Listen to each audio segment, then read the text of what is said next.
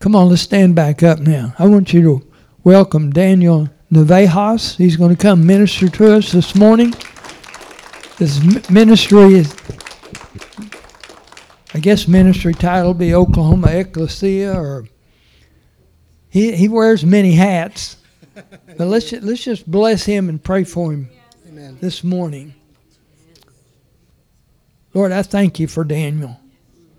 Thank you for his family, Lord. Minister his family this morning. And Lord, we call forth what you have for us here this morning what you want to say. And Lord, we want to hear you. But Lord, I bless Daniel. I bless the ministry. Lord, I, I bless the other people that he's getting to have input into their lives, whether it's in the spiritual arena or political arena, it's all spiritual as far as we're concerned. And we just decree your lordship over him and over this time now.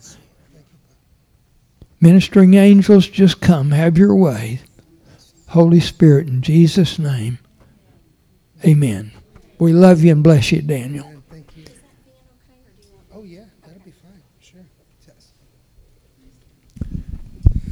How's everyone doing today? Good. So I want to just start out with the scripture for a couple reasons. I want to set a foundation of where we're at, but I think it'll also uh, be a confirmation gates uh, of what God is already talking about and revealing, revealing to us. And so I'm going to start out in Matthew chapter 16.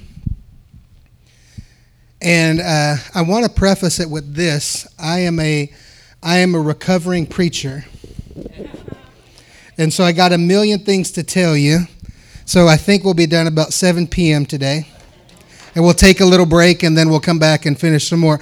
No, here's the deal. Seriously, I've been in ministry since I was 14 years old and uh, 21 different nations around the world. Um, God's allowed me to do a lot, but in that, it's just been in the last decade that I've found out my identity. And so, what I mean by that is, I'm not TD Jakes. There used to be a day that well, I could hoop and holler, and I, I could be TD Jakes, I could be Kenneth Copeland, I could be Jerry Savelle, I could be whoever you wanted me to be. And it did really well and i could move people but it wasn't effective. It wasn't my armor. And so i, I want to share this and a lot of what i'm going to share today is a testimony of what god is doing. I'm not very entertaining but i know like the song that we just sang which i just got so jacked up about the holy spirit when he's with us he does things that i don't even have to try to do so as i share with you what i'm doing one of the key points i want you to get and take away from this is i'm nobody people would say, well, Apostle Daniel, Apostle of the state of Oklahoma, national influence, all those different. Daniel Navejas. That's who I am. Son of God, redeemed, human being, just like you. Nothing special. But I'm willing. And because I'm willing and say, yes, Lord, the Holy Spirit puts his anointing on what we're doing, and it's not even hard when and when the Holy Spirit showed up, my heart literally, I get into these meetings and I'll share. Yesterday, I was in Dallas with General Flynn and some other people, and my heart's going, "Oh my gosh, what are you doing? What do I do? What do I do? Just be still." And I was just still, and the Lord just went tick tick. I said, "Oh, you made that very easy." And so let's just start out here, Matthew chapter 16. I'm going to start in verse 13. When Jesus came to the region of Caesarea Philippi, he asked the disciples, saying, Who do men say that I am? So they said, Some say you're John the Baptist, some say Elijah, others Jeremiah, other one of the prophets. And he said to them, But who do you say that I am? Simon Peter answered and said, You are the Christ, the Son of the living God. Jesus answered and said to him, Blessed are you, Simon Bar Jonah, for flesh and blood have not revealed this to you, but my Father who is in heaven. And I say to the, you that you are Peter, and on this rock I will build my church, and the gates of Hades, Hades, hell, will not prevail against it. And I will give you the keys of the kingdom. I'll give you the kings, the keys of heaven, and whatever you bind on earth will be bound in heaven. Whatever you loose on earth will be loosed in heaven. I want to start there with this idea, talking about gates, talking about Caesarea Philippi. Jesus goes into this place. He asks the people, who, who do you say they am? And they give their opinion on it. And can I come down? I feel like I'm way high. I just like come down. And funny thing about me is I hate microphones, believe it or not. You ever met a preacher that hates a microphone? I hate it, but I'm going to do it anyways because that's what the Lord called me to do. So every Sunday they're like, Daniel, use the mic. We can't hear you. I'm like, oh, sit closer. Okay, I'm going to use the mic anyways. So he's in this region. Who do the people say that I am? They, he, Peter gets this revelation from heaven. He says, You're right. You've heard from God. And he says, Right here on this rock, I will build my church the gates of hell will not prevail against it. Couple of things to keep in mind. Geographically, they were in a place called Caesarea Philippi. In Caesarea Philippi, there is a mountain. There's a rock there, and under that mountain there is a cave. Does anyone know what the name of the cave is? The gates of Hades, the gates of hell. You can go to this place geographically. You can look on the inside, and they would sacrifice children here. They would worship other gods. All of this, it was a geographical location. It's not an accident. We read it, we don't get it. It's kind of like if I start going dun dun dun dun dun dun dun dun dun dun, jingle bells. You understand that because you understand the culture. You're familiar with it. Sometimes we read things and it just goes over our head because we don't understand the culture of it. So when he's here and he's saying, On this rock, I will build my church. Now, notice he didn't say, I'll build my synagogue. Amen. There's a difference. Synagogue, in the word that he used there is ecclesia. How many of you know ecclesia? Okay, so ek called out of, uh, kaleo, this is a surname, a name that's given. So literally, this is the ecclesia, but how many of you know that ecclesia doesn't mean a building with four walls? It's a people it's a people that are called out by name or giving a name that they bear. And how many of you know that ecclesia is not a Christian word? Church is not a Christian word. Our understanding of this is not Christian, it's actually political. Okay, the word ecclesia predates 900 years previous to the birth of Jesus Christ. In other words, before Jesus was ever born, they were using this word, ecclesia, ecclesia, ecclesia. Who was using it? The Roman government. It represented the judicial and legislative branch of the Roman government. Now, what does that have to do with Jesus? Every Orthodox Jew is waiting for a Messiah king. Matter of fact, the question they always ask is now, are you going to restore the kingdom of Israel? Are you going to restore the kingdom back to Israel? You, is this where you come back and you get a throne? We get all. Every Jew is waiting for a Messiah king. Here's the crazy thing: is most of the church is still waiting for a Messiah king because they think when he comes back, he'll be a king. But he was born a king. He received a king's welcome whenever the three wise men came, whenever they came with all of their entourage and brought in, some scholars say, close to $300 million worth of gifts. If you go back historically and look, it wasn't uncommon for the Magoi to come into a region and bring gifts to the newborn kings. This wasn't just a one time happening. You can go back in history, and it's amazing. In one particular place in, history, there's this king, he has a son, and all of these nations come from around the world, and, uh, and it gives the list a, a, a golden uh, rocking horse. Uh, uh what do you call it? Yeah, a, a, horse is a little rock, go back and forth. Uh, salts, herbs, spices, um, furs, all of these things, and, and all of this, I mean, shiploads of, of gifts for this newborn baby. And the king says, Is my son such a refuse of the earth that you've brought him so little? And all of these magistrates go back to their countries and they bring back twice as much as they did before. Because you had to realize that new that little prince was one day going to be the king. And so you're already making alliances here. So Jesus was born a king. He got a king's welcome. Matter of fact, when he died, it was written on his cross, king of the Jews in Hebrew, Latin, and Greek, in case you didn't get it. In every language, he's the king of the Jews. So every king comes, he sets up a kingdom, right? And he didn't say, On this rock I'll build my synagogue so you can come and study the word of God and worship. He said, I'll build my church, my ecclesia, my government on the earth, my legislative judicial branch of government on the earth. That's us, his people, who have been called by his name to bear his name in Christ, in his name. You don't ask in my name, you ask you don't ask any, you ask in my name. Following me so far? So what we do, I'm, I'm laying this foundation because what we're doing through Ecclesia of Oklahoma is giving its church, the giving the church back its rightful place. To lead in culture where Jesus is king over everything. But here's the deal where does Jesus build his church. Interesting, he was in Caesarea Philippi, not in Jerusalem. Seems to me if you're Jesus and you're going to build a church somewhere, you build it in the holy city. He says, I will build my church at the gates of hell, at the portals of hell.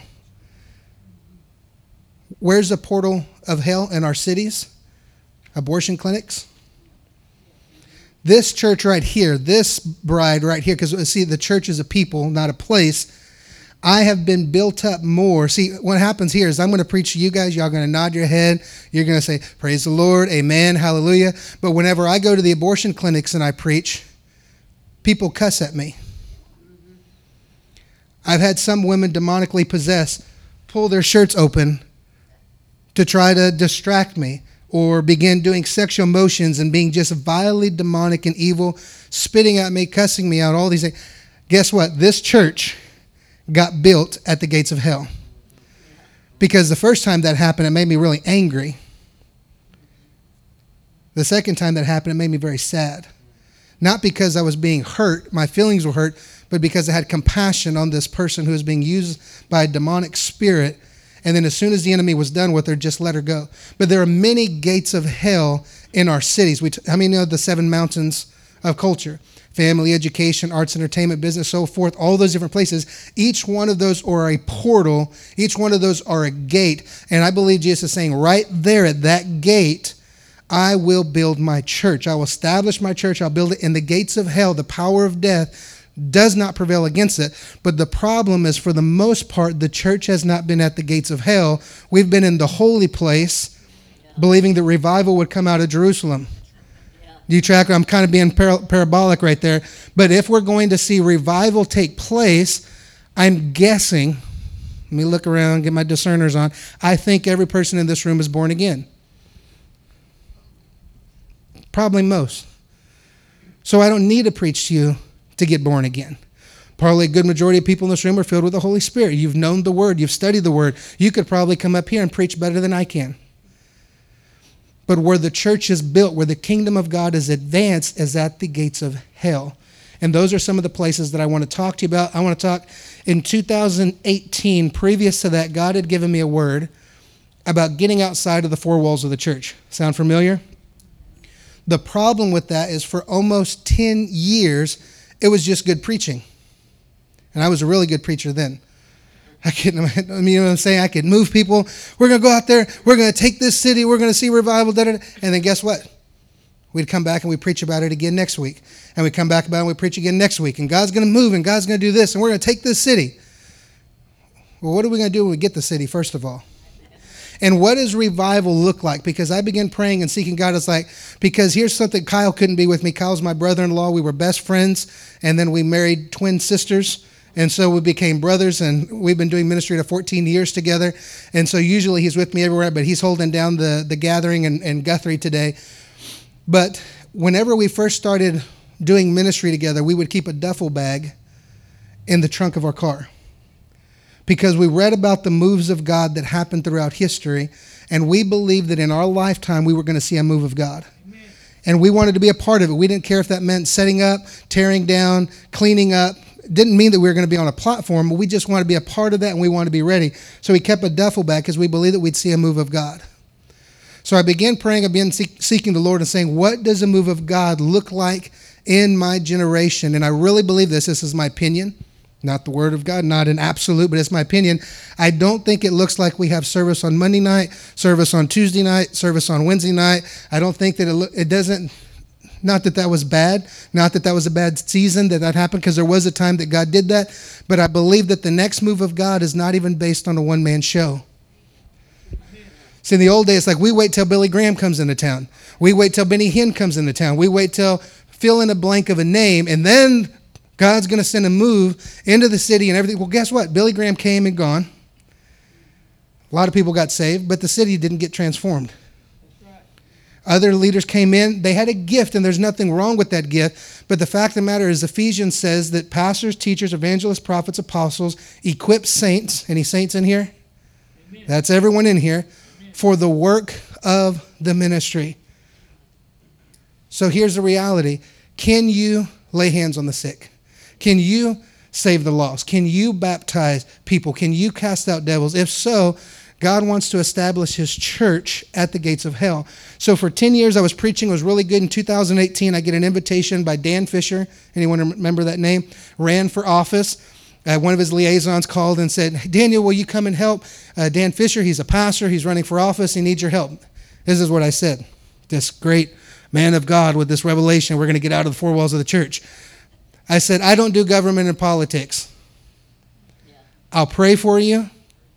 If I hear anybody that just has got an itch or a scratch, you know, for to do that, I'll send them your way. I don't do that.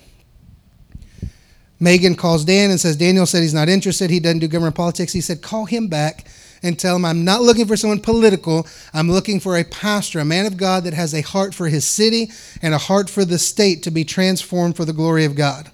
Call him and tell him that. See what he says. So Megan called back and I said, Well, I understood that language. And I said, okay, sure, yeah, I'll do it. What do you want me to do? And he never told me what to do. My yes wasn't to Dan Fisher. My yes wasn't to a campaign. It was to God. And from that point, Holy Spirit took a hold of, and it's launched us into what we've been doing since 2018. I, and I'm sharing this because there's a lot of different little points here that I want to point out. And I'm going to do. I'm going to talk about ecclesia. I'm going to talk about abortion. I'm going to bring you up to date, and I'm going to give some challenges to you. I said, Yes, I'll, I'll be there. I'll do it. I said, What do I do? They didn't tell me. Two weeks later, I get an invitation. I said, Listen, we're going to be having a gathering in Oklahoma City. We need all of our, our county leaders to come and to be a part. We want you to be there. So here I am. I'm at this meeting. It's cold as all get out. The wind's blowing like 30 miles an hour. My face is getting chapped. Uh, Randy Brogdon is there, former representative. Dan Fisher, they're on the. Were you there? May have been there. They're on the back of this semi truck, and Dan Fisher gets up and he starts reading this speech and he says, I repent for writing pro life legislation. Now, does everyone understand what that means? Some may, some may not. Probably not. Let me say here's a Christian Republican former representative pastor now running for governor saying, I repent for writing pro life legislation. Now, for some of you like me, I sat there and said, Whoa, whoa, whoa, what? I'm in the wrong meeting. I, I joined the wrong team. I'm, I'm, on, I'm red, not blue. I'm pro life, not pro choice. You understand what I'm saying? And then he began to say, I repent because I realized as an elected official that every piece of pro life legislation I was writing simply determined when, where, and how babies could be legally murdered. Ultrasound bills, heartbeat bills, 72 hour bills. You can do it in this building, but not that building, as long as you use a high powered vacuum instead of a hinged instrument. 272 bills that simply determine when, where, and how you can legally murder a baby. Matter of fact, if you go to Planned Parenthood's website, they have a link. It says, if Roe v. Wade's overturned, what state can I go to to get an abortion? Do you know that Oklahoma's on the list? And it says why because they have all of these pro life bills that say if you do this, you can murder a baby. If you do this, if you, if you wait 72 hours, if you wait for an ultrasound, if we use this instrument opposed to this instrument. So, what this is called biblically are iniquitous decrees. So, there are iniquities. There's four major iniquities found in the Old Testament innocent bloodshed, sexual immorality, broken covenants. Um, uh, which one did I forget? Sexual morality, broken covenant, idolatry. There you go. These are iniquities. Isaiah 10:1 says, "Woe to those who write iniquitous decrees." So these are laws that support iniquities. Because what that does is it moves it from individual sin to national sin. National sin brings national calamity, just like personal sin brings personal calamity. You rob a bank, guess what happens? You're in trouble. Okay? So what happens if I go out and I say I'm going to kill somebody, I personally deal with the consequences of that choice. But when a nation comes in and say now it's legal to kill human beings, that moves from individual sin to national sin. Right? And so what happened with these bills, these became iniquitous decrees. Why? Because instead of trying to fight to end abortion, we're now trying to negotiate with which babies get to live and which ones get to die. It's literally making negotiations with Molech a God of death, a God of child sacrifice, because we don't write legislation to end abortion anymore. Matter of fact, national right to life organizations have told me, we, if you go to our website, afs.life, you'll see a video where we're talking to one of the national pro life leaders. We said, guys, we're, you're, you're fighting against legislation that would end abortion. We don't really understand what's going on. And they said, Daniel, listen, our goal has never been to end abortion. We simply want to regulate it and slow it down so we can bring another bill back next year and we can regulate it a little bit more, slow it down a little more. Here's the reality being pro life, being a part of the pro life industry, notice I say pro life establishment and I say pro life industry. How many people are pro life in the room? Not a trick question. I consider myself pro life, okay? Not a backhanded comment. When I say I'm pro life, I actually mean it. But people that get a paycheck for playing political games year after year are duping the church, deceiving the church, saying, hey guys, send us millions of dollars, send us to DC, we're going to go into abortion. And when they get there, they have no intention at all of ending abortion. The church has been deceived. It's like the pharmaceutical industry. The pharmaceutical industry is not looking for the cure for cancer. Matter of fact, they probably already have it, and they're going to make sure we never get it so we can keep treating symptoms, symptoms, symptoms. It's kind of like the institutional church. They don't want to teach people the word of God. They want to teach a fake grace and a false grace. And, you know, we, we exchange the glory of God and the anointing for lights and smoke because we can't produce the actual anointing. Do you understand what I'm saying? It's a counterfeit. And what's been happening in the body of Christ is we've been so deceived to accept counterfeits. And it's a form of godliness, but it has no power. It cannot do what it was meant to do. Does that make sense what I'm saying? And so I want to just take a minute and, and, bring you on that journey with me because I want you to understand what's happening. If we're going to be the light, the salt, the seed, the leaven cities on a hill, we have to do it by standing in righteousness and with God's word, right? So one of the things I want every person in this room to know and go with, away with today is understanding that abortion can be abolished. It can be ended completely, totally. It's not a pipe dream. And, it, and guess what? We don't have to wait another 50 years to do it. We don't have to wait another 25 years, another 10 years. Every state today, right now, could do it if they wanted to. And I'm going to prove it to you. How many know that history tends to repeat itself? Okay, in 1857, we're going to go back 164 years. 1857, the Supreme Court of the United States ruled that black people were three fifths human. There's our SCOTUS, our Supreme Court of the United States. Black people, you're not a real human. You're only three fifths human.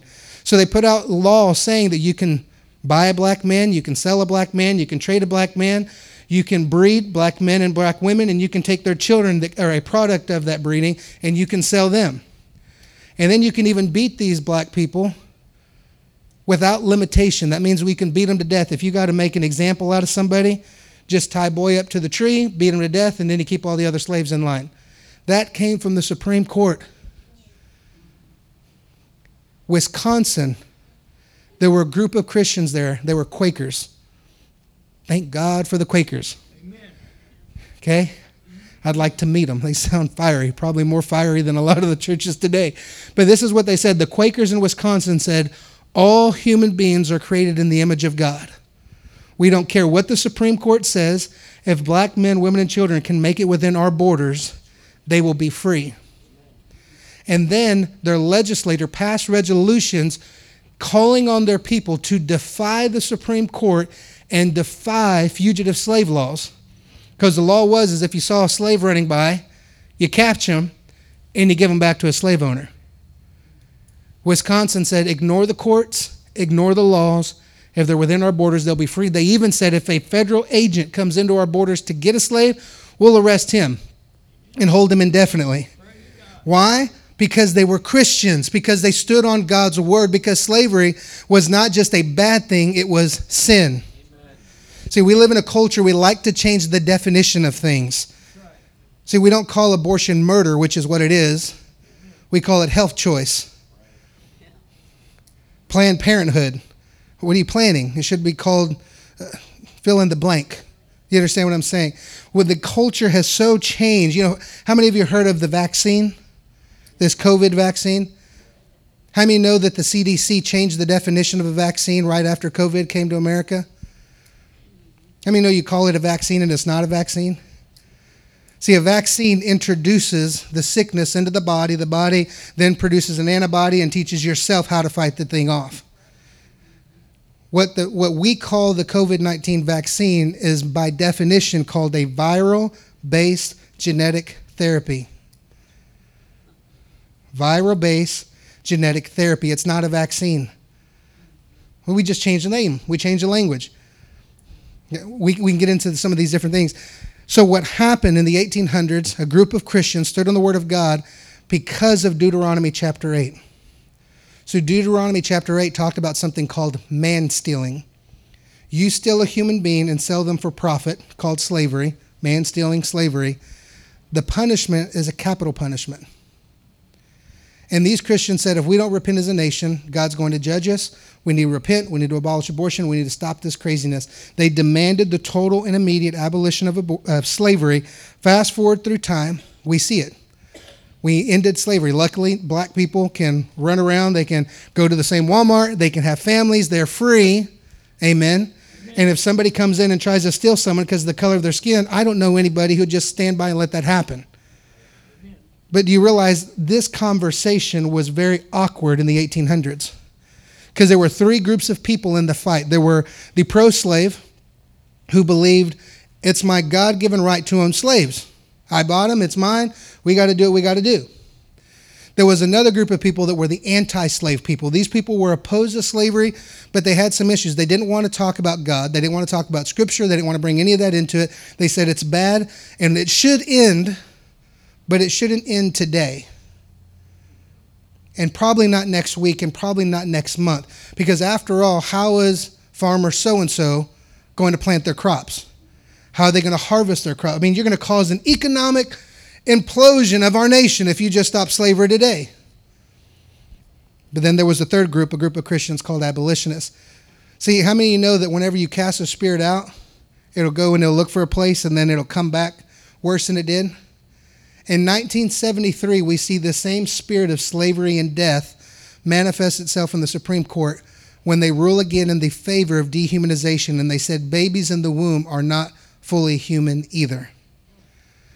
You can chop them up, crush them, scold them with acid till they are dead, and you can, what we found out in the last decade, you can carefully dissect them and sell them to the highest bidder.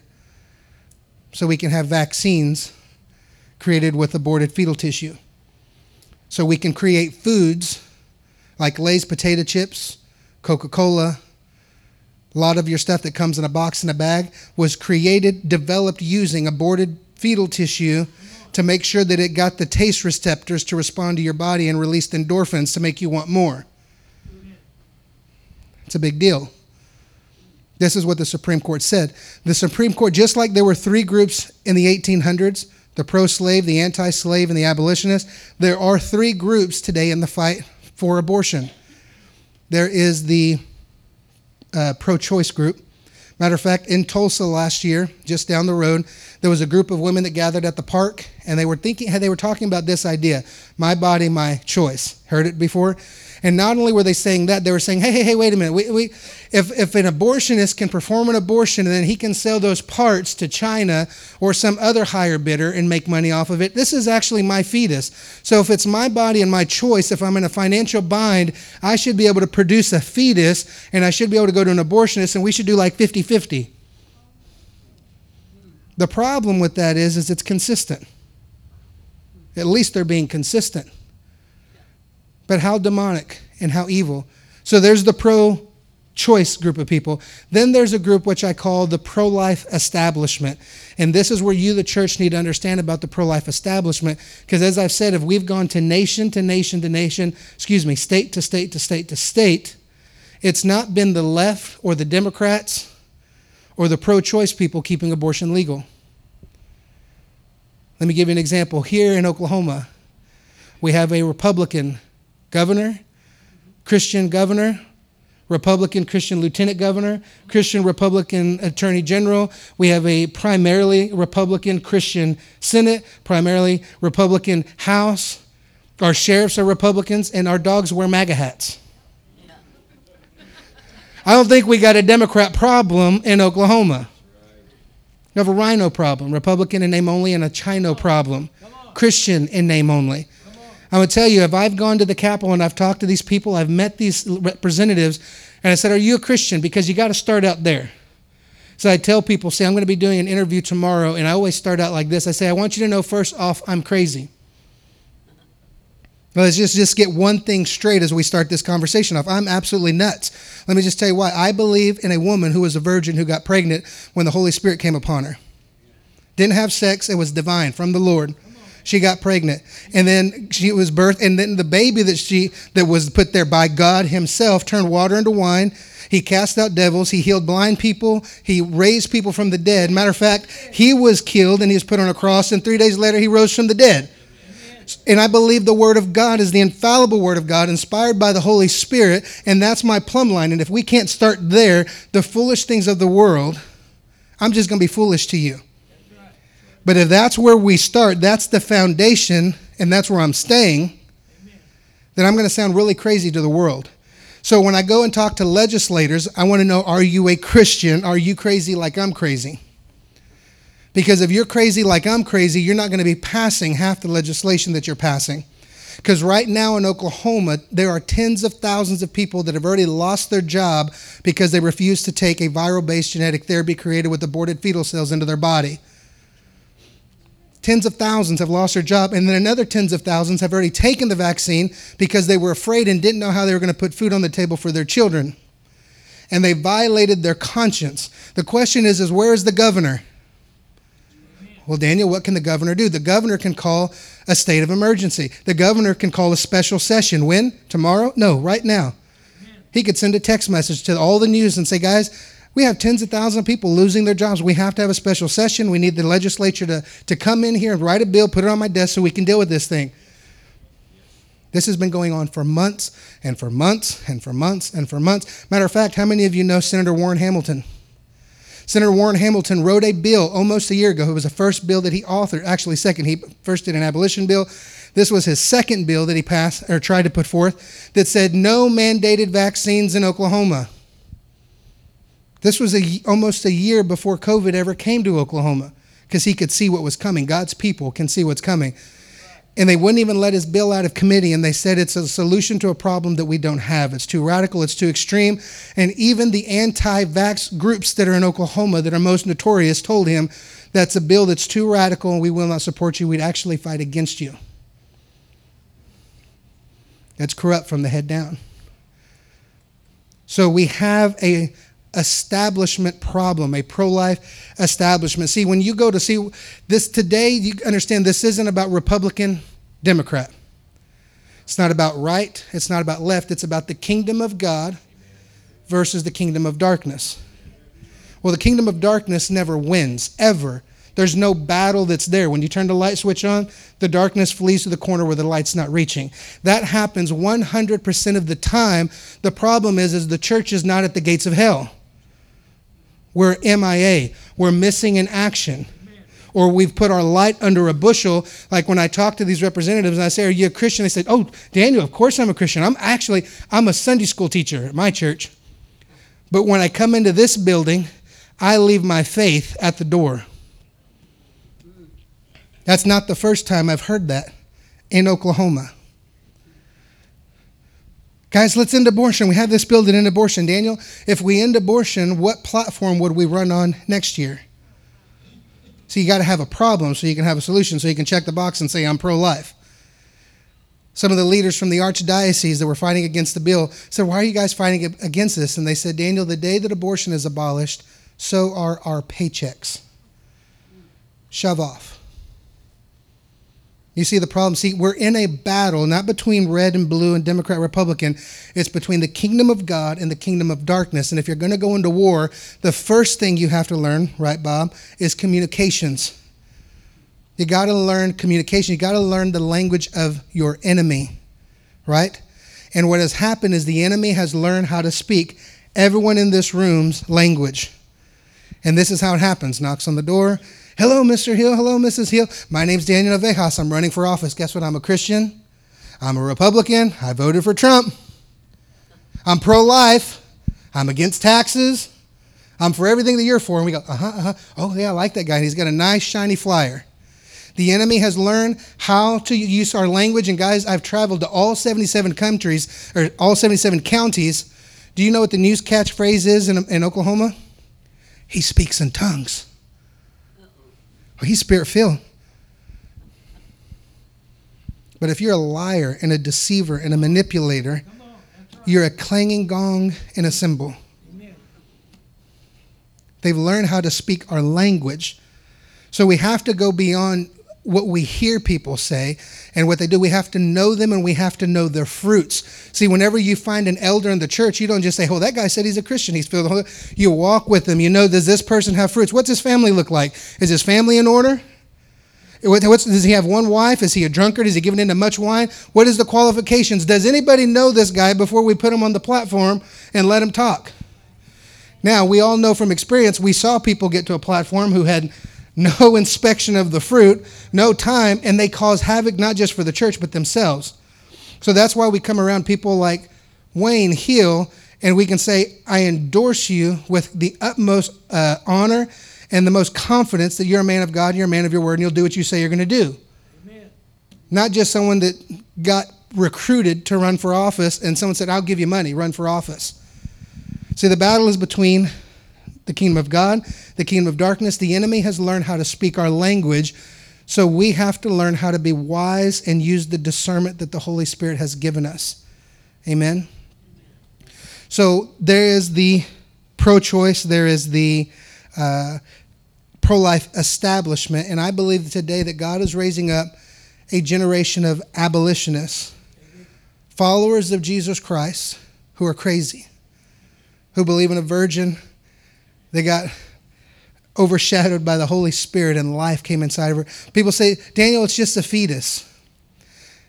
I believe it was six weeks whenever Mary went to go visit her cousin Elizabeth in just coming in proximity to Jesus, a fetus in the womb leaped and got filled with the Holy Ghost, named John. And out of the anointing was on him, it so affected the person he was touching, who was Mama, Elizabeth, she began to prophesy over Mary. I wonder if John had a heartbeat. Probably not. I mean, know sometimes, somewhere in there, it's very possible that you couldn't find a heartbeat on Jesus with an ultrasound machine. I believe God is raising the standard of Christians to get involved, Christians to make a difference, Christians to be salt, light, seed, and leaven. Here's the challenge that everybody here, I'm so excited in being here because I was watching, I was looking at that picture, knowing that I had read Matthew 16 knowing that God wanted me to talk about that. I'm watching that, but it reminded me of kingdom authority. I just kept, I was like, oh my goodness, this is kingdom authority. And I just, I looked at this place and it was packed full. And it wasn't about the numbers. It was, it was, it was almost like people were coming in from a region. They were being equipped and sent back into their areas to bring transformation. So here's some of the ideas. Some, when I began going into a place, uh, you know, I said, Lord, what is it that you wanted me to do? And when I was in Dallas, I felt like God gave me a challenge to take to the church. So you're my first guinea pigs. I'm going to try it on. And then you can take it or leave it or seek the Lord and do what He wants you to do with it. But I'm taking this across the state of Oklahoma and I'm going to take this across the nation. The church has to get to the gates of hell. And not just apostles here, not just the pastors, not just the leaders the, the ecclesia, the body, everybody's got to go. So our schools, our schools in Oklahoma, how many know that uh, uh, CRT, critical race theory, is illegal in Oklahoma?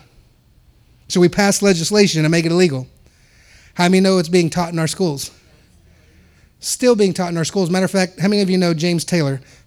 Pastor Dr. James Taylor lives in Norman, Oklahoma. He was just fired with 600 other teachers last week because we passed a law that says you it's illegal to put a mask on children. And then the superintendent came in and told all the staff you have to wear a mask. He said, "It's illegal. We're not doing it." Didn't want to wear a mask. Didn't wear a mask because it's illegal to make somebody do this, and he gets fired for it. That's not why he got fired. He got fired because he went to a teacher's class you know, they bring all the teachers together. We're going to train them for the year. And on the projector screen, they were teaching the teachers CRT, critical race theory. And they said, This is what we want you to know. You guys are going to get kicked out of this. They said, You just got to know that you're innately racist because you're white. If you're white, you're racist and you don't may not even know it, but because you're white, before you even took your first breath, you're just born racist. Matter of fact, our Republican Christian representative in Guthrie told my brother in law, his wife told him, You're racist. He said, Why do you say that I'm racist? Because you're white. You were born racist. You didn't have a choice. The woman saying this to him, by the way, is white. So all the teachers are sitting in this room. They're all looking at, and this is what we're going to do, class. We're all going to recant our whiteness. All the teachers in Oklahoma City public schools in all the, these are the teachers sitting in a classroom setting. Here's a projector screen. We're going to go through these declarations. Sound familiar? And we're going to recant our whiteness. Dr. James Taylor, who's a black man, says, Wait a minute, wait a minute, excuse me. Excuse me. I got a problem with this. Number one, I don't think all my brothers and sisters in the room are racist. But number two, how do you expect me to recant my whiteness? Well, we don't know. You just go ahead and just say the words along with everyone else. We're just going to do it together. See, communism never makes sense. Marxism never makes sense, and that's what we're dealing with. The communism that is coming into our our schools, coming into our businesses, coming into every area of society. And again, it's not even about government. See, the enemy thinks he owns every one of these mountains. Satan thinks he owns every one of those mountains. So he's coming in, he uses communism to go in because communism in the end is basically anti God. It gets rid of God and it makes government Big Daddy. And then you come to government when you need help. When you need healing, you come to the government. When you need provision, you come to the government. You don't go to God anymore. That's what's there. So, how do we make an impact? How do we, as ecclesia, get involved? Here's my challenge. Here in this city, in Skiatook, there is a city council. They most likely meet once a month my challenge is, is whatever week they meet on, let's say they meet on the third week of the month, let's say that they meet on Tuesday, let's say the church, instead of meeting on Wednesday, we're going to meet on Tuesday. We're going to go to Mazzio's, get some pizza, go to the Mexican restaurant, get some food. We're going to pray together. And then, as a church body, we're all going to the city council meeting. And we're going to listen what's being made decisions that are being made in our city. And when something's out of order, the apostle speaks. Amen. The elder who stands at the city gates. That's what he called us, elders at the city gates. And the pastors and the leaders and the people stand up and say, wait, wait, wait, wait, wait, wait. No, we're not doing that in this city. Amen. And if you don't repent and you don't stop because this ain't just a moral ethical issue, you're going to be gone. Because how many know if just this body showed up, it would change everything? Same thing for school board. What day of the week are they meeting? And not just one person shows up, but you show up as a unified body. This entire church, our, our church, we're going to show up on this date. We're all going to show up. We're going to be there. And how many people? You, how many people in the room are ready to speak at city council meeting? Ooh, a few of you. Do we have any intercessors in the room? You don't have to go. You don't have to speak. You don't have to get behind a podium. You get in there and you just start praying in the Holy Ghost. You start binding things because you've been given the keys of the kingdom. You go in there and you forbid the powers of darkness to operate. You go in there and you loose the kingdom of God. And whenever the apostle, whenever the prophet stands up at the city gates, you back them up. And then guess what those the darkness always 100% of the time they flee. 100% of the time. I promise you. Same thing with school board. The church, all we have to do is show up. At the gates of hell at the abortion clinic in, in Oklahoma City, 44th Street in Blackwelder, there's an abortion clinic there. We have people from our church there every single day, Monday through Friday. Some people come, they bring their lawn chairs, and they sit out there and they worship. Some pray, some actually minister, some talk. Last year, we had over 350 women give their life to Christ and choose not to have an abortion just because the church showed up. Amen? Amen. and listen, we didn't yell and scream and say you're a baby murderer. No, no, no. We have a, a, a small window with about 30 seconds to let them know the Father sent me here to tell you how great His love is for you and the, and the baby in your womb. We're here to help you today. Please let us help you. This is a decision that you can't take back. We're here. We can provide resources to you. Da, da, da. And the, they stop. They walk out of the parking lot to the sidewalk. I had a woman grab me by my shirt, gritting her teeth, looking me in the eyes, and said, Do you really want to care me? Help me? Or do you just want to make yourself feel better? And I said, You tell me what you need. Her need wasn't even that big. She was alone. She was by herself. She didn't have a father. See, the enemy pr- preys on a fatherless generation. The baby in her womb didn't have a father. She didn't have a father. But whenever the fathers just showed up at the gates of hell and said, Honey, you're not by yourself, you're not alone, all of a sudden hope came. Maybe I'm not by myself, maybe I'm not alone. Courage came, and they came out to the sidewalk. We shared the gospel. I mean, these women, they're cold, they're fearful, they're afraid. They give their life to Christ, and they're just joyful. A lot of times they just start laughing and giggling under the presence of the Lord. And then we say, Hey, would you like to meet your baby? What do you mean? Well, across the street, Go Life Mobile, who we partner with, has a mobile ultrasound machine. And they'll do a free ultrasound today, and you can see that baby in your womb. Amen. Why? Because the church shows up. District 66 is going to change because the church is showing up. And I believe it that you're going to take that place. Because God has called you to take that place. And I believe that it, it's it's God is doing a movement. Here, here, let me just say this. Our church, our gathering, we are a for profit business. We're in the business of sharing the gospel. We're in the business of discipling people and magistrates. We're in the, the business of advancing the kingdom of God so we don't have to get into that whole thing. Can you endorse somebody? Can you not endorse somebody? See, what we've decided as a church body is we're not going to exchange our First Amendment rights for a tax free status. Give to Caesar's what is Caesar's. Okay? So I stand up all across the state and I say, I endorse Wayne Hill. He's a mighty man of God. He's a righteous man of God. He'll lead this place with conviction. And if he gets out of line, I have a personal relationship with him so I can call him on the phone and say, Brother, what's going on? This isn't who you are.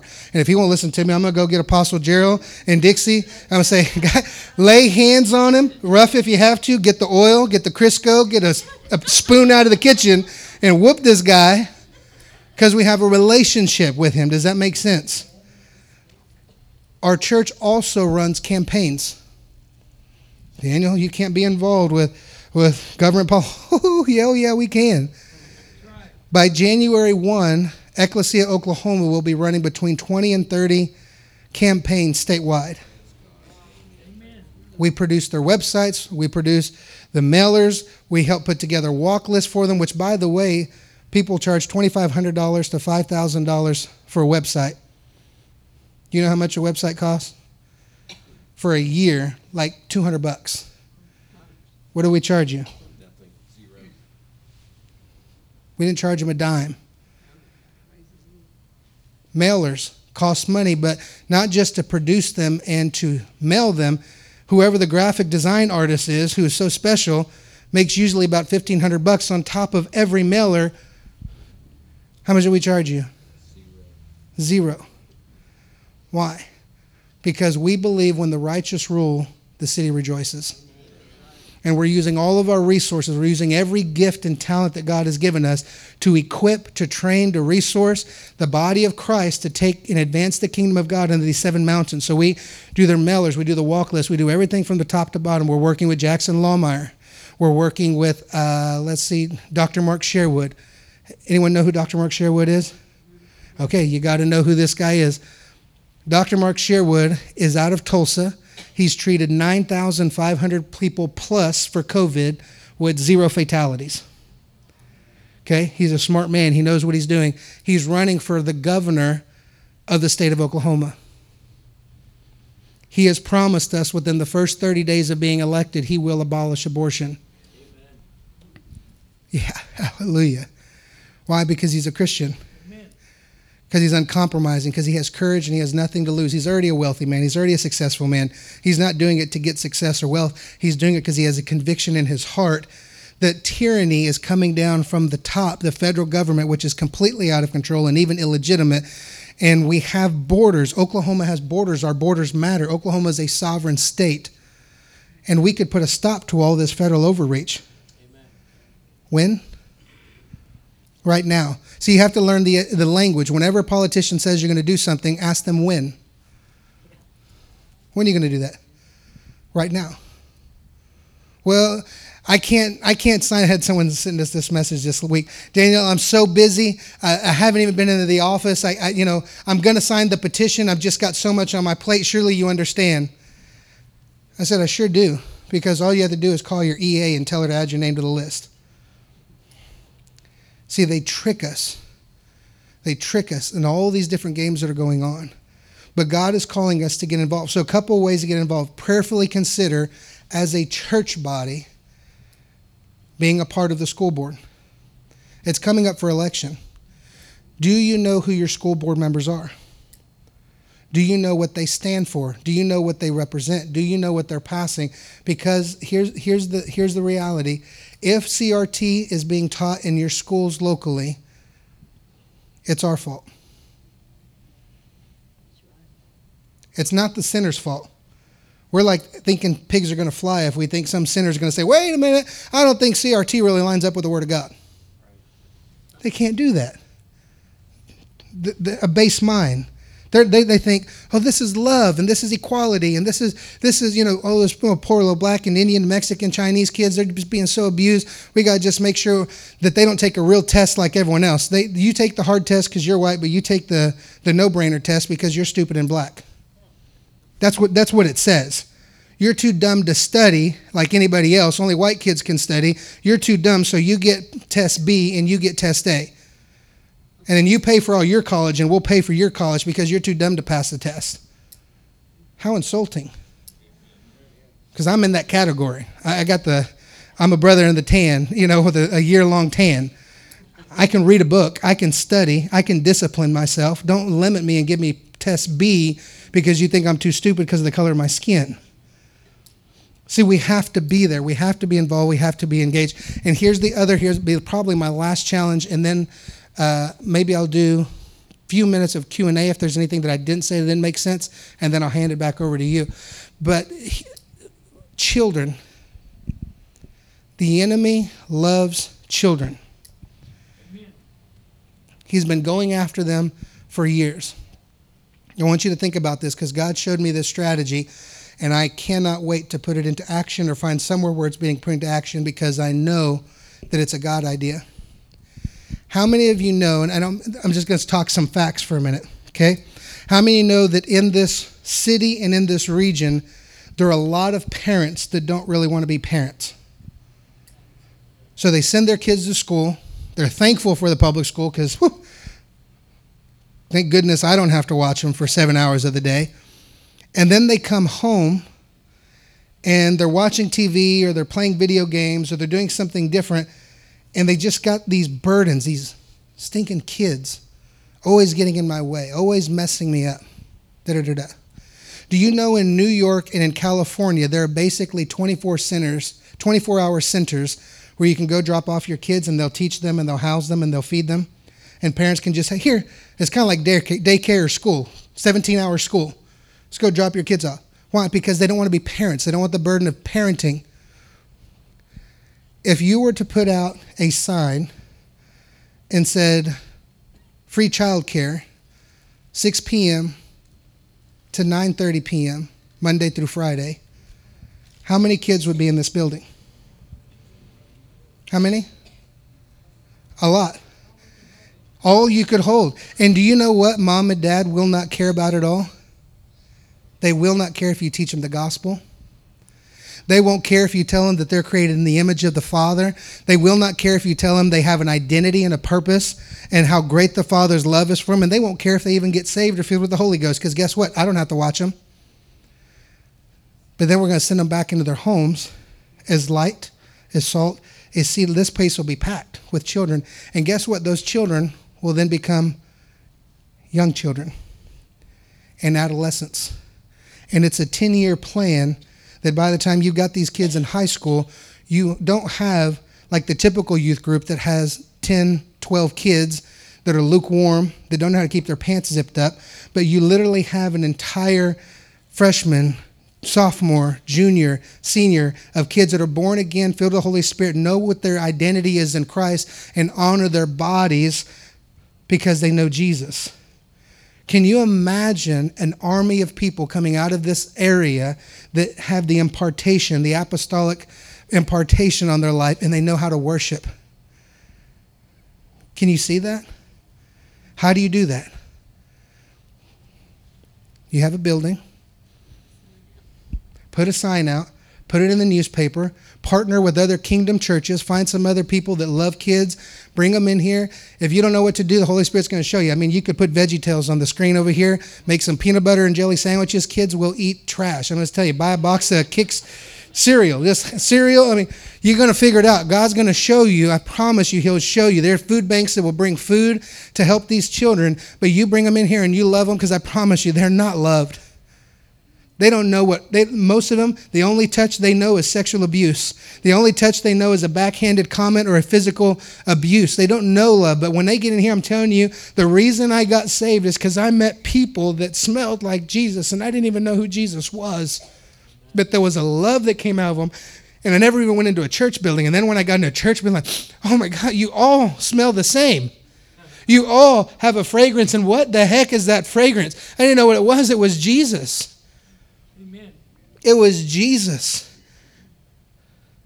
And I'm telling you, if you bring those young people in here and you begin to love them and you begin to feed them and you know them by their first name, you're going to have this entire county.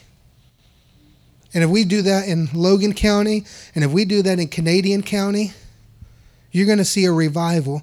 Because guess what? Those kids who live in abusive, chaotic homes of chaos, they're, they're going to respond to the atmosphere that they're in. So mom and dad yell at them, they yell back. Mom and dad cuss at them, they cuss back. I hate you, you hate me, we hate each other. And we're going to teach them, love them. I know it's hard, know it hurts your feelings, that pray for them. So you bring those kids in here, guys, we're going to pray for our families. We're going to pray for mom and dad that they get born again and get saved. Do not go home and tell your mom and dad they're going to hell. I, I tried that. I got born again. I went home. I said, Dad, you're, you're an adulterer and you're a drunkard and you're a drug addict and you're going to go to hell. You need to come to church and get saved so you can go to hell one day. That didn't go over too well.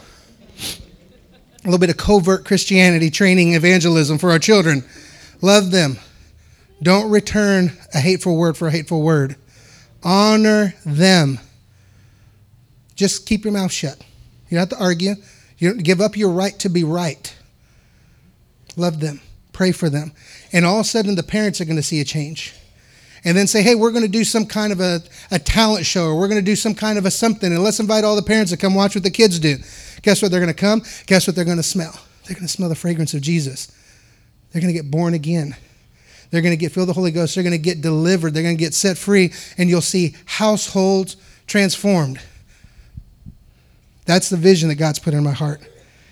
That's a challenge that I'm taking to the church, to the ecclesia, the body of Christ.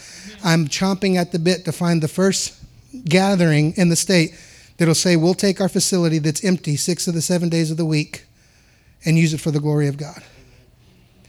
Real quick, questions? Anything I say did not make sense?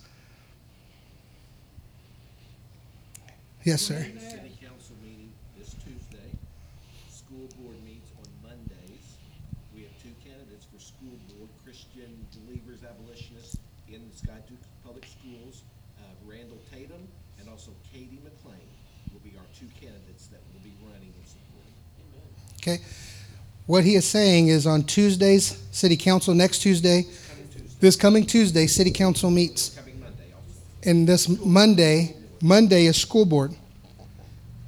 This coming Tuesday, city council, Monday, school board. There are two people running for school board. They're Christians. They love Jesus. They stand for righteousness. Do you know how many people vote in school board elections? That's February eighth February 8th. is the school board election. Almost nobody goes. Nobody goes. Just a real quick by 60 seconds? How many of you know five people that are not in this room that you could say, hey, I need a favor. Can you come help me? Everyone's nodding their heads. So I don't know. I can't do quick math. I'm like dumb in that area. But there's probably 20, 30 people in this room. So you take 20, 30 people, you times that by five, and everyone goes and votes. Guess what? You just won the school board elections. Five friends. Hey, I need a favor. What do you need? Just don't ask questions. Well, I'll take you to get pizza afterwards or something. Just come with me. What are we doing? There's a school board meeting. You know what's happening in the school. You know that there's two Christians that are running. We got to get them elected. Let's go vote. Wait a minute. Just hush up. I'm going to tell you who to vote for. We'll go. When the church shows up, the darkness flees. And Christ builds his church, his ecclesia, at the gates of hell. And the challenge is from the Lord it's time for the ecclesia to take the state back. We're going to take every one of these mountains back. Amen. Thank you, Any sir. other questions? Can I ask you on the mask thing? It's against our state law?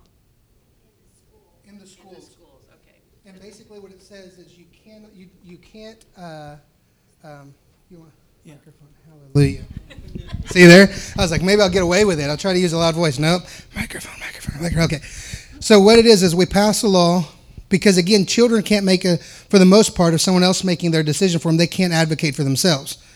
You as an adult, if you go into a, uh, to a, to a public business and they say, hey, you have to wear a mask if you come in here, you're an adult. So you can say, well, I, I don't want to shop here. Bye. I'll go down the road somewhere else. Well, a kid who's going to school, in most cases, doesn't have a choice of whether he goes into that school or not. So what they said is it cannot be mandated. If a child wants to wear a mask, they can, but you can't mandate them to wear a mask. The problem with the mask, and my father um, is a is a doctor. I'm connected to a lot of doctors. The problem is is you're restricting oxygen into the flow for hours upon hours upon hours. You're restricting restrict, restricting oxygen flow. The other thing is because you have this right here. If you were to take your hand and just put it right here, or if you've ever worn a mask, you feel yourself getting kind of sweaty, kind of humid that is now creating an environment for bacteria. Literally, there are dentists that are now flooding because the kids are coming in with bacteria and diseases in their gums and their faces are breaking out because of the hygiene that's their Kids, in most cases, again, kids without parents, they're not very good hygiene. hygiene. So maybe they haven't taken a shower for a couple of days, have all this bacteria on their face, and now it's just sweating and for hours upon hours it's just sitting there. But the other thing is, is psychological you don't get to see the smiles.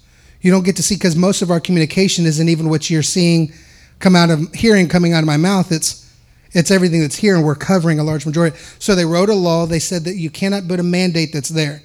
The schools then came out and said you have to wear a mask, but you can opt out of wearing a mask.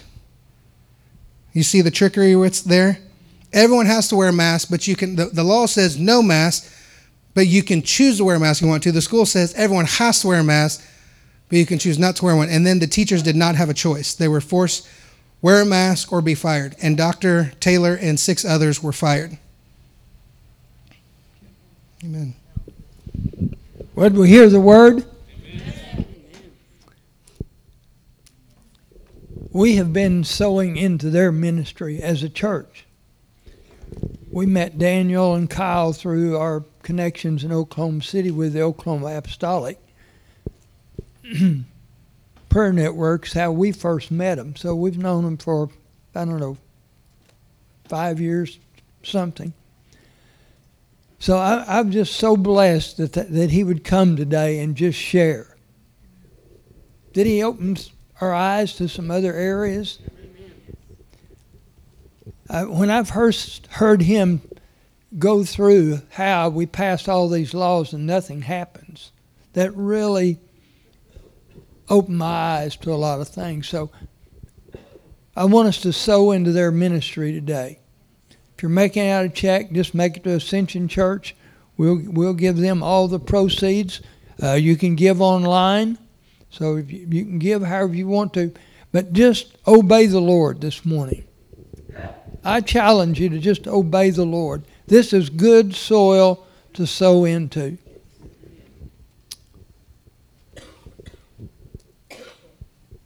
We'll get him come back some other time. Let him go ahead and preach all those other guys he's talking about, whatever, you know.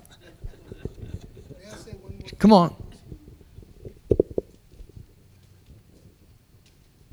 I just want to give a testimony really quick. We just our team just traveled to Washington D.C. How many of you know that you know Yeah, the Supreme 'em- Court? Tell them about that. Yeah, I figure that's important. They probably want to know. How many know that the Supreme Court was was meeting so you could overturn Roe? That's because you read the headlines. That's not what the Supreme Court was in session for. So I want to take the time to help you understand what took place in that and what actually was happening and why and what happened there. So uh, Mississippi passed a pro-life bill which again is not a bill that I was a Christ, as a Christian would support. It's a 15 week bill which says you can murder babies up to 15 weeks. You can also murder them if they're a production of rape, incest, or the health of the mother, or a formality, a deformality, which could cause a lesser quality of life or potential death. In other words, it's abortion on demand because there's no checks or balances.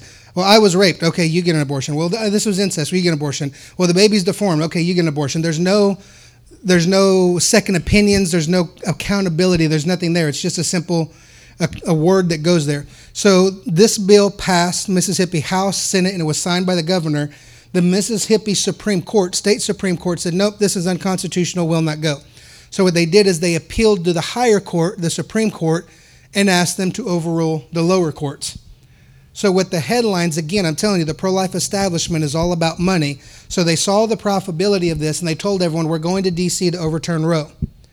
That's not what they were there for, friends. Okay, let me just put it like this if I go through the stoplight here in Skiatook and I get pulled over and they say, okay, we want you to come into court because you ran through the stop sign, and then on my way out of town, I decide to rob a bank. And then I go before the judge and I'm there to talk about the stop. And then I start telling people, guys, I'm going to go to court because I'm going to, you know, it was an emergency. I had to go through that stop sign. I'm going to get that overdone. But while I'm there, they're also going to acquit me of all charges for robbing the bank.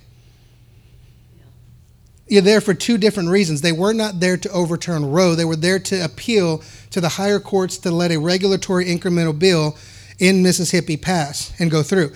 So what will happen the Supreme Court has already made their decision. It will probably come out after the primaries because that'll give our pro lifers something to run on and it'll give our pro choicers something to run on. We're going to fight because we're going to overturn Roe. We're going to keep Roe. Blah, blah, blah, blah. It's going to be very profitable for the politicians, not going to help any babies at all. What will most likely happen is the courts will appease the pro lifers and say, We overturned this ruling and we're going to allow this bill to stay a law in Mississippi. Why? Rape, incest, health of the mother, deformalities, it's abortion on demand. So the pro-life establishment, okay, understand what I'm saying? The establishment will say, "Woo! Look at this victory we have. Let's go raise some more money so we can pass these bills all across the nation." Doesn't do anything. Most of the church will say "Wahoo!" also because they'll think that it's some kind of a victory. The pro-choicers will say, "Oh my gosh, look what they did! They're taking away our rights. We got to go raise some money." It's the political hamster wheel that will go. See, you don't have to wait for the Supreme Court to overturn Roe to end abortion. How many of you are familiar with marijuana? Seen a marijuana shop lately? More marijuana shops than there are churches, right? They're all over the place. How many of you know that marijuana is an illegal substance according to the Supreme Court and Congress? Two of the three. Matter of fact, do you know that the, the marijuana shops they can't put their money into the bank? Why?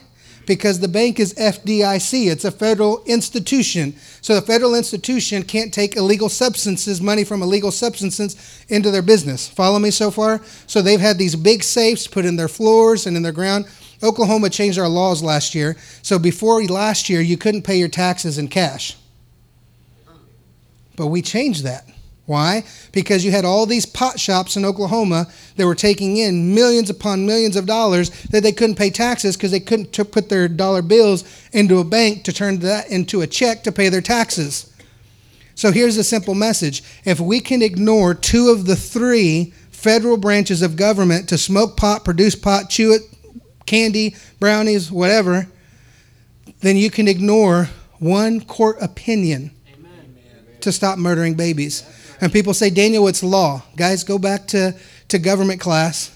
Three branches of government judicial, legislative, executive. Courts don't write laws. Even crazy Joe agrees with me. Joe Biden, two months ago, said, We must codify Roe. because it's not a law. California said last week if Roe is overturned, California will become a sanctuary state for abortion. Do I agree with them? No. Are what they doing legal? What they're saying legal? Yes. Because they're a sovereign state. What we're saying, as for me and my house, as for Oklahoma, we want to serve the Lord. We don't want we can't control what's in California. We're going to pray and believe that God's going to raise up a righteous remnant there that will do there what we're doing here. And I'll tell you, I was just recently in Anaheim and I'm seeing a move of God there, which is very, very exciting. I was like, no, California is not lost by any means. They might be a little bit in the dark, but the church is raising up there. But to know this, abortion can be ended. It will not come through Roe. Matter of fact, when we were there, we sat in a whole room of constitutional attorneys that came in, and one of the men came in was most renowned. Everybody respected him. Uh, he reminded me of you. He had the pure white hair. Uh, that's the generals that I'm so thankful for. He came in, and everyone's honoring him. And he said, he, before he said that, he says, "Now that I have everyone's attention, just for a moment while I have the floor," he said, "If you're in this room peddling the idea that Roe v. Wade's going to be overturned." and you're sending out emails asking people to give you donations so you can come here to overturn Roe, you're a peddler of the gospel and you're deceiving the people of God. It'd be best if you just packed your stuff up right now and go ahead and go out that back door. He's going to be joining our board as a constitutional attorney that will come and speak at our conferences and help people know from a legal that I'm crazy, but I'm not that crazy. I understand the law of what we're actually talking about. The next person walked in was Margie Taylor Greene. I don't know if you know who she is. Uh, I, I knew her name, but I didn't know her by person. She walked in and she pointed at me. She said, I know who this man is. He stands for righteousness and justice. I have zero interest in hearing regulatory bills, incremental bills. Uh, I want to abolish abortion. Uh, I'm working with this man, and we're going to pass his bill here in the federal level. He said they're probably going to try to kill it, but I'm going to write it and I'm going to put it out there anyways. That's why they shut her down in the house. Yes, that's exactly. I mean, they are coming after her big time. So the message is going out.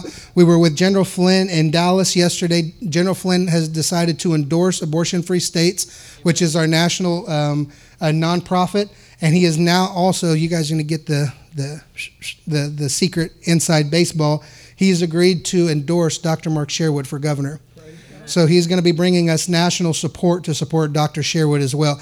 People say, How can we help? How can we get involved? You can help us, uh, pray for us, obviously. The warfare that we go through is tremendous. Um, again, everything we do for the candidates, we do it for free. We don't charge them. So every bit that you give us, what you're sowing into, literally is going to get turned around and sowed into. Uh, District 66 It's going to come right back here. Our team's going to pour it right back in. Talk about a harvest. You're going to sow it. You're going to see a harvest right here in your own backyard but also the big area where we're pointing all of our cannons is towards Dr. Sherwood. Because we must have an executive, we must have a governor who will call an emergency session, who will demand uh, the legislature to come in. Wayne will author and co author an abolitionist bill to end abortion. Jake Merrick will author and co author to do one. Senator Hamilton, which, by the way, I'll say that there's so much to tell you. I told you to be here until 7 p.m. I'll say this last part and I promise I'll be quiet. Last year, history was made in Oklahoma. You had two Christian Republicans, Senator Merrick, Senator Hamilton, and they had four pro life bills put in front of their desk. You know how they voted? They voted no. And the pro life establishment roasted them. They sent out emails, they did all these things. They said, These guys are worse than Democrats. And then went out in public and says, No, we're not because you did not hire us to come and decide what babies get to live and what babies get to die. You called us to end abortion. Here's the bill to end abortion. Stop playing games. We will no longer play games with babies and call it righteous in Oklahoma. So God is raising up a righteous standard in the state, and He's sending reinforcements through Wayne and some of the other people throughout the state. So thank you. God bless you. Thank you for your prayers. Thank you, Apostle, for allowing us to come and speak. We're very honored and thankful. Amen. Amen. Come on, let's bless the Lord. Bless the Lord. Now, put your money where your mouth is. You know, let's sow into it.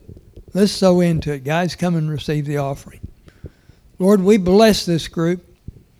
Lord, we it's it's just not a good idea. It's a God idea, and we agree. And Lord, forgive us for the areas we've been lax in or blinded and deceived in. And Lord, we want our city, our state, our nation to be turned around. Lord, we bless you. I bless this offering now. In Jesus' name. Just obey the Lord this morning. Go ahead. Any testimonies or any other word this morning? This morning when I was, I knew you were coming, Daniel, and I knew Here. what you were going to talk about. But I was praying and I was asking the Lord, Lord, what can we do? I'm not a Daniel. What can I do? And I heard very clearly, stop killing my children. And I said, but how? What can I do? Battle in the spirit, he said. And I've got to tell you that I've failed because I don't pray every day against abortion. And I'm sharing this today for you guys because I'm sure I'm not the only one. But I'm going to start. And I'm going to pray for you, and I'm going to pray against abortion, and I'm going to pray for every man and woman that stands up and fights for it. I've never had children, but I love children. They're not mine, they're His. Me- uh, men, we're meeting tomorrow night at 7. I forgot to announce that earlier. So, men's meeting tomorrow night at 7.